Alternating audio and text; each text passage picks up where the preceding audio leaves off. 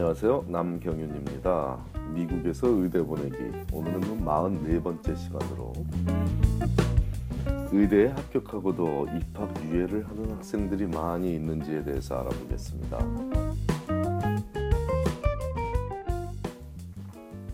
입학 유예, deferred entry에 대한 관심이 한인 사회에도 커지고 있습니다. 아주 반가운 소식이죠.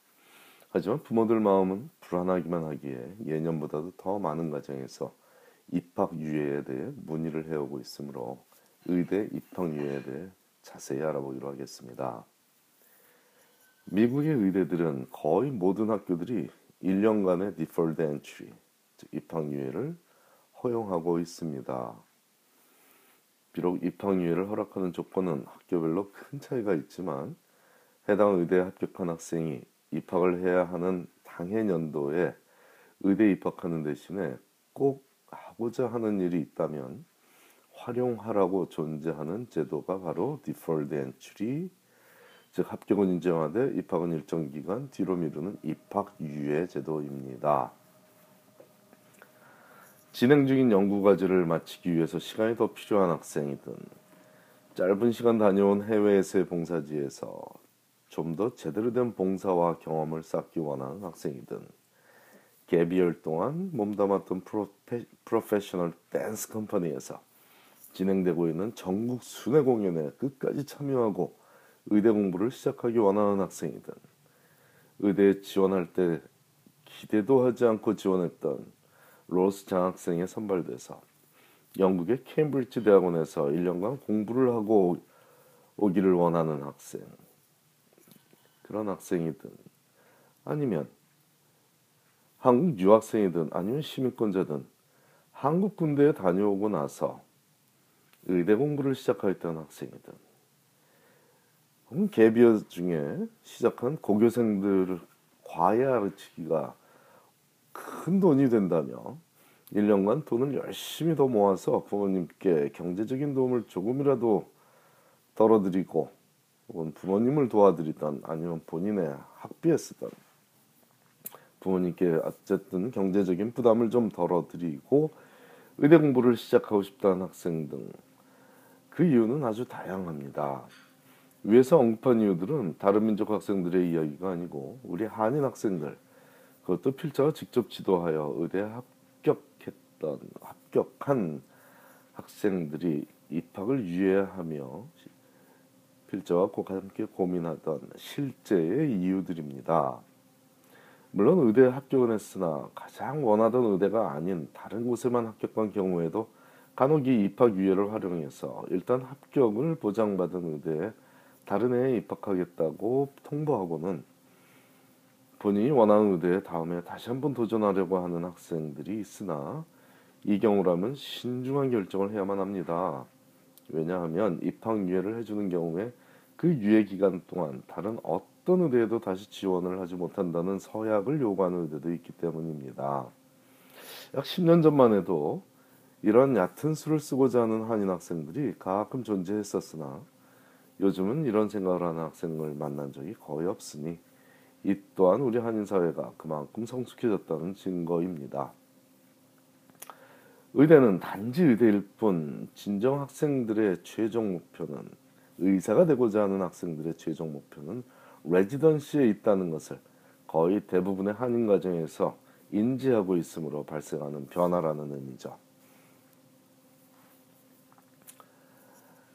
deferred entry를 원한다고 학생이 합격 후에 학교에 통보하면 의대는 해당 학생에게 정해진 시한 내에 서면으로 신청하도록 요구합니다. 이 서면 신청서를 admission committee에서 검토하여 합당한 이유를 보인다면 입학 유예를 허락하는 서면 통보를 주죠.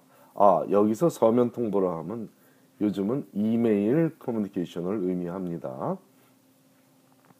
요즘 의대가 학생들과 주고받는 모든 입학 서류든 합격 통지든 deferred entry application이든 모든 것이 이메일로 주고받게 되어 있습니다. 참고하십시오. 중요한 사항은 다음에 아무것도 안 하면 입학 유예의 혜택을 볼 수 없을 수도 있다는 거죠. 즉 다음에 다시 원서를 내도록 요구하는 의대가 많다는 점 조심해야 됩니다. 다시 지원하면 무조건 뽑아주겠다는 것이지 거의 무조건 거의 무조건 뽑아주겠다는 것이지 아무것도 안 해도 자동으로 입학이 된다는 의미가 아니라는 거죠. 다음에 내는 지원서에는 해당 의대 한 군데에만 지원하는 거고 입학을 유예받은 특정 사유에 대한 결과 보고를 적는 것이 당연한 일입니다. 무슨 특별한 형식이 있어 결과 보고를 하라는 게 아니라 연구를 계속하기 위한 경우라면 유예 기간이 끝난 시점에 그 연구에 대한 결과 보고가 유예되었던 입학이 다음 해에 지원서에 당연히 보여지게 되는 거죠. 통상적으로 입학유예를 인정하는 기간은 1년뿐이라는 점도 감안해야겠습니다. 이 경우 문제가 되는 게 특히 입학유예를 하고 한국에서 군대에 다녀오겠다는 학생들의 경우죠.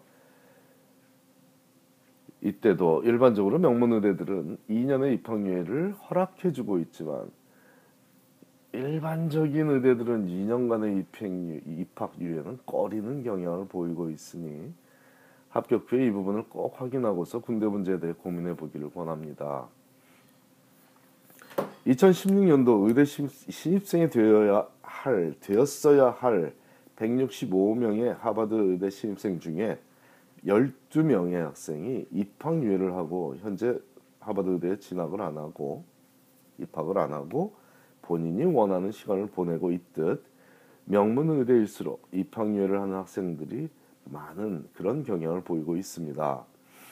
입학률을 활용한 학생의 비율이 합격생 중 6% 6% 이상인 의대들은 공교롭게도 의대 랭킹 시스템에서 상위 상위권에 속한 학교들이 대다수이고 중위권 이하의 의대들은 3% 미만의 입학유예의 비율을 보이고 있습니다. 그나마도 입학유예를 허용하지 않는 의대도 존재하며 University of Missouri, 미주리 주립의대 중에 Kansas City School of Medicine과 같은 정원이 소수인 주립 대학들이 그 주류를 이루고 있죠. 근데 같은 미주리 주립 대학 중에도 캔사스시티에 위치한 의대는 입학유예를 허용 안 하는데 컬럼비아 City에 위치한 University of Missouri Columbia School of Medicine은 입학유예를 허용하고 있으니 이는 철저히 해당 의대의 결정 사항입니다.